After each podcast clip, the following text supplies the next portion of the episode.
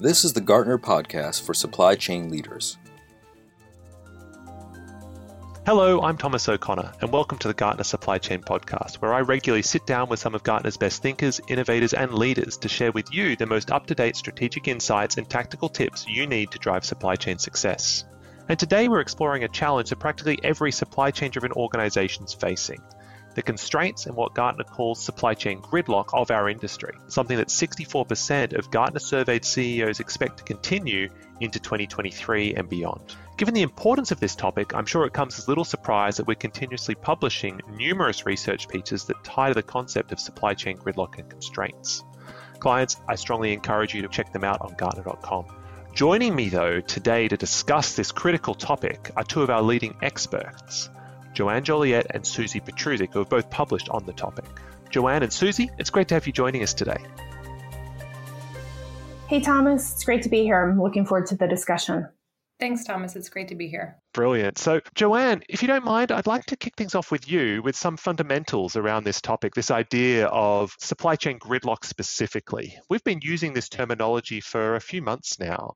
When we use it here at Gartner, could you give a bit of insight as to how we're defining it and what's the scope of activities and impacts that we're really talking about when we use this terminology, supply chain gridlock? Sure, absolutely. Many think of a traffic jam when they hear the term gridlock. However, from our perspective, supply chain gridlock is much more than port congestion and container shortages and a supply chain traffic jam.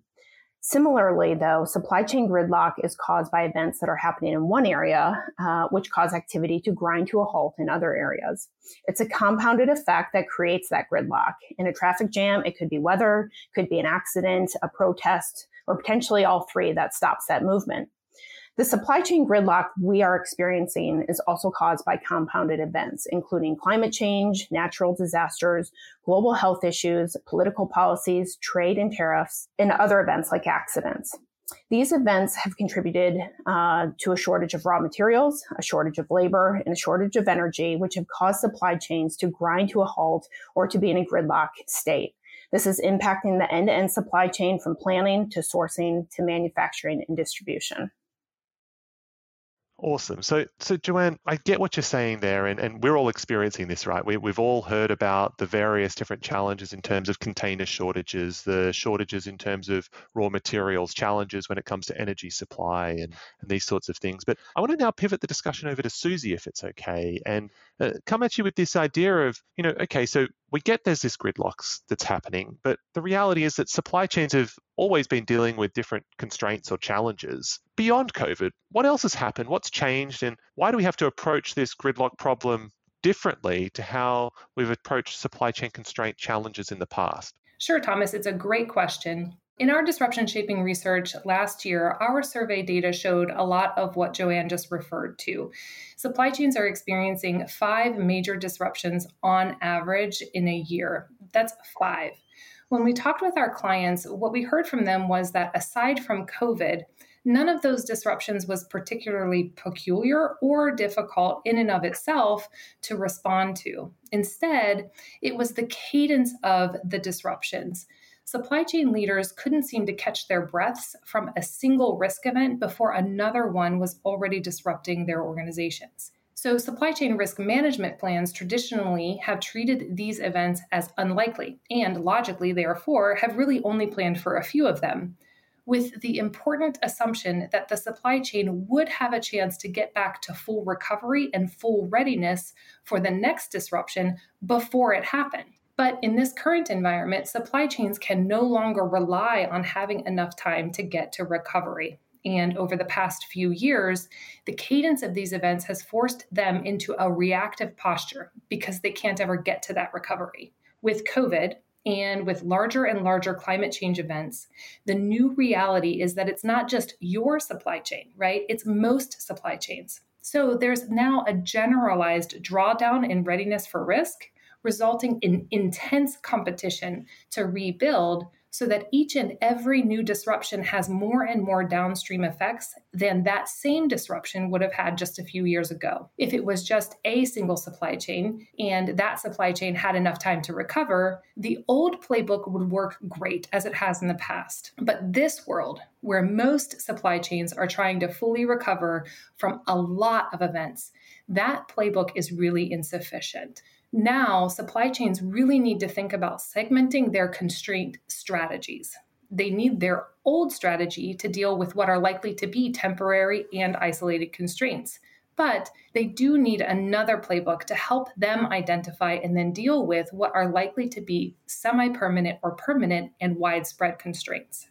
Really interesting there, Suzie. And I, I, liked how you put it around temporary and isolated constraints versus those more longer term uh, constraints that you were just you were just referencing. And it's really important to think about that this supply chain gridlock that we're all going through isn't just um, things which are going to either be permanent or going to be uh, temporary, but a combination of the two. And I think that that's a nice again um, topic. Maybe Joanne, you could step in here and, and give a bit of insight as to what we're seeing in terms of actions that leaders are taking around these temporary, isolated, or near term constraints that they're being faced with and how they're overcoming them to, to drive their, their business back to, uh, I guess, the performance levels that the business expects of their supply chain organizations, or at least near enough.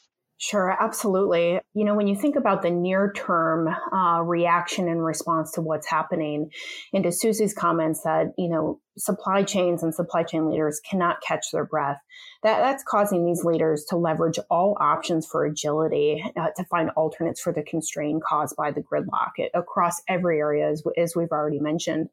You know, this is these are some examples, but not exhaustive. Companies are exploring innovation, right? We've seen new business models emerge. We've seen companies, you know, for example, charter their own vessels in order to have better control over transportation and, and transport from from other parts of the world.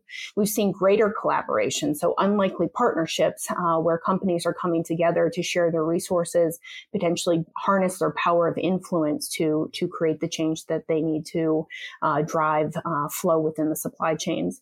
Certainly, companies are changing their product portfolios and looking at alternates for raw materials, everything from plastics to urea uh, to other uh, you know components within their products and, and finished products as well.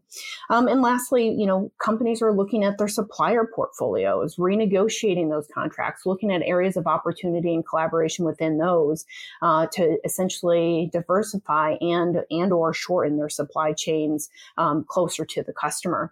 You know, we, we've all felt this as, as individuals, right? If we if we go back to 2020 and we look at the infamous toilet paper shortage, you know, we all were scrambling, um, similar to how supply chains ha- have been operating in, in the last several uh, months to to a year, to say what are our options for other products? You know, what what innovation can we use to remediate the shortage of toilet paper? Or, you know, where can I collaborate? Who can share with me? Who has more rolls than I do? Um, you know, I was probably the only person in, in the world that, you know, was down to my last two rolls because I, I was not hoarding you know but you know we as consumers we're looking at you know what's the product portfolio? Can i use you know facial tissue or can i use baby wipes to get out of this this pickle? And then lastly you know where else can i get it than my typical retailer? So you know similar to to how we responded as consumers um, when we uh, sustain a shortage we're seeing that same behavior extrapolated to to our global supply chains I, I think really interesting to hear around those near-term constraints, those temporary isolated um, issues and how supply chains have been dealing with them. But it does bring us to the other side of the coin. And, and Suzie, I'd love to bring you back in here if you don't mind. Um, to, to talk a bit more around those longer term constraints and how businesses need to be acting and thinking about these longer term constraints that are becoming more prevalent and that are uh, needing to be considered and um, actioned within our, our organizations as well. So, what should CSCOs be dealing with and, and acting on um, to overcome these longer term constraints that we're seeing?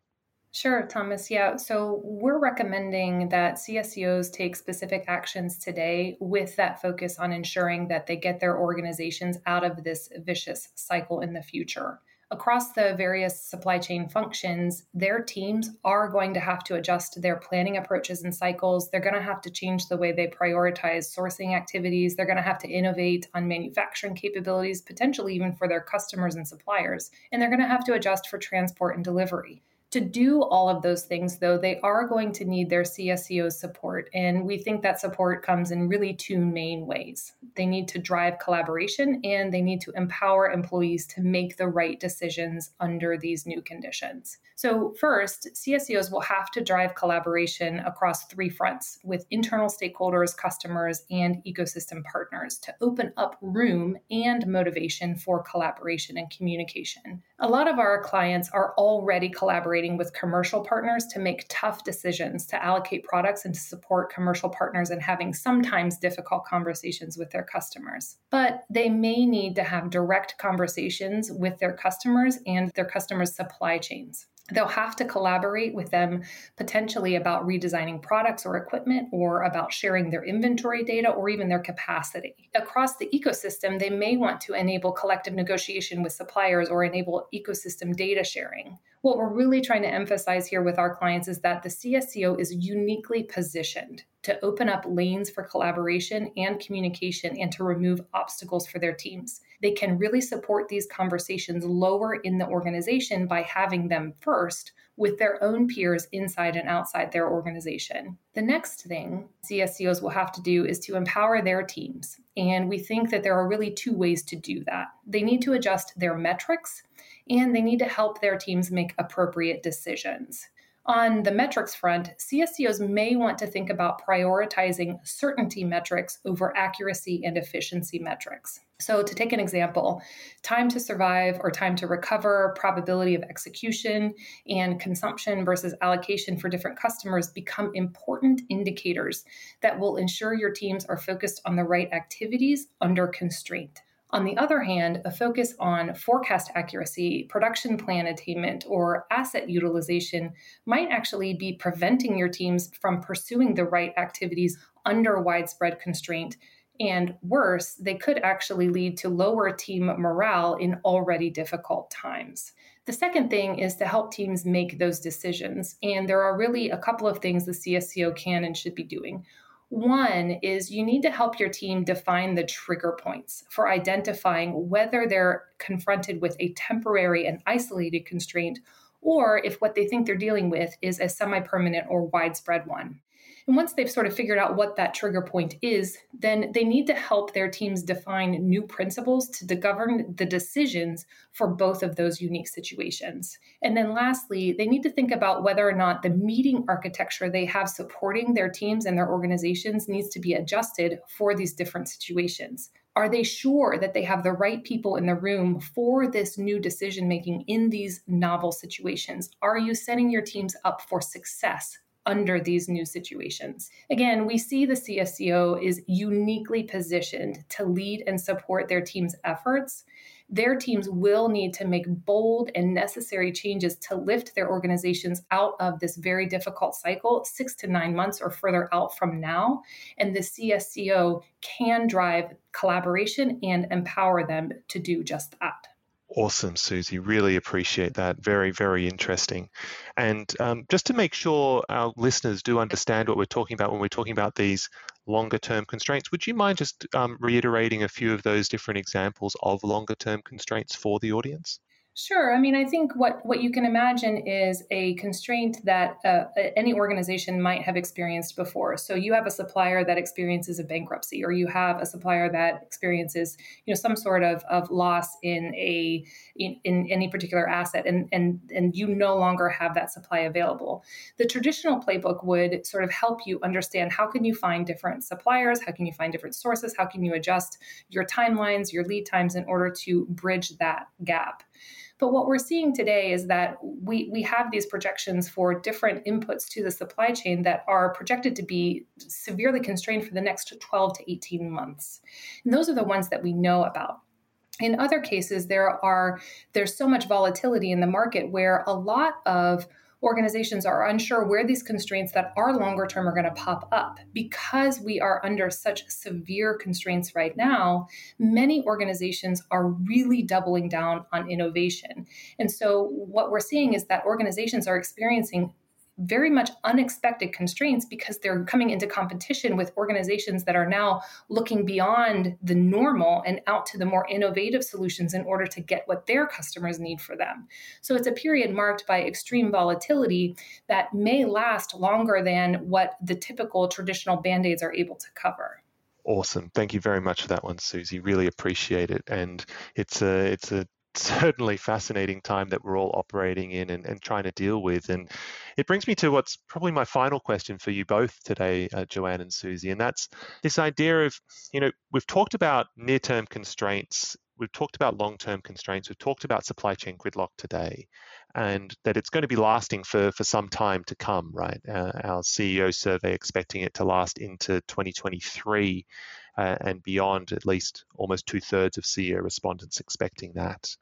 Um, but I want to come back to this idea of if you were to summarize your message for our listeners in terms of what they need to be doing to deal with our gridlock supply chains, what would be the core of your message that you're sending out there? Maybe Joanne, you, you could go first. Sure, absolutely. You know, I, I, did speak mainly on the current gridlock situation, but disruption has and will continue. Uh, the contributing factors that will will change, as I mentioned at the start of the call, you know, between natural disasters and climate change and policy and, and trade and tariffs. But the the disruption will materialize based on the different combinations of of uh, those factors. And so, CSCOs and supply chain leaders need to build their supply chains to be better positioned for that future disruption. You know, tactically, how you handle raw material shortage or labor shortage today will be very similar to how you handle that in the future. Uh, to Suzie's point, the, the people, process, and technology that are required to change today uh, to be better positioned for that is critical. It, it doesn't matter what you sell if your supply chain can't get it there whether that's eh, you know in manufacturing, whether that's in healthcare, whether that's in retail. Your supply chain is the heartbeat of your business. Um, so supply chains not only need to be able to respond, but to anticipate and potentially preempt that disruption uh, based on the agility that needs to be embedded from end to end. Uh, so that would be my counsel uh, to our listeners as we close. Suzie? Yeah, I think you know that sensing and and signaling, uh, understanding what's on the horizon is an extremely important aspect. So I I absolutely agree with Joanne. I think another important thing for CSCOs is to remember that the traditional playbook might help them bridge the gap for some of these temporary and isolated constraints, but without another playbook that requires action today supply chains will be in a similar reactive and less than stable position in six to nine months or beyond. So, our recommendation is that CSCOs should start taking some of these actions today so that they can lift their organizations out of some of that instability at that longer term horizon. We're not talking about activities that you should put off for later. What we're really trying to advise our clients is that you have to deal with the short term and the longer term situation right now. It's an uncomfortable position to be in, but we really think that in order to lift out of this reactive posture in six to nine months' time, some of these activities really are important for CSCOs to take today.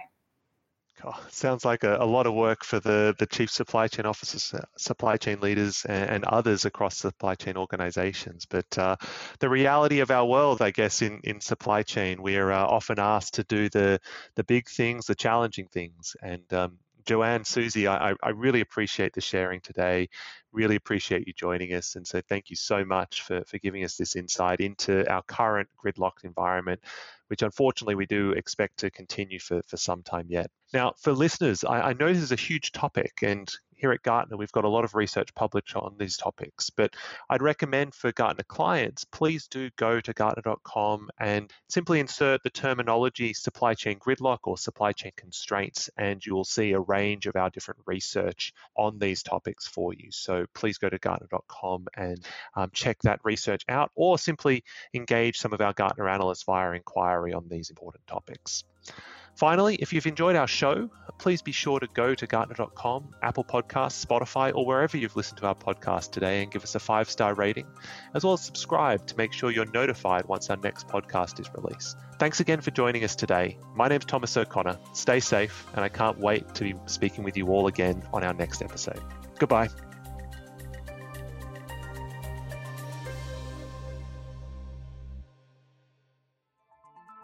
Please subscribe and share the episode with your colleagues. Thank you for listening. Gartner podcasts are a production of Gartner, the world's leading research and advisory company, equipping executives across the enterprise with indispensable insight, advice, and tools to achieve their mission critical priorities. You can learn more at Gartner.com.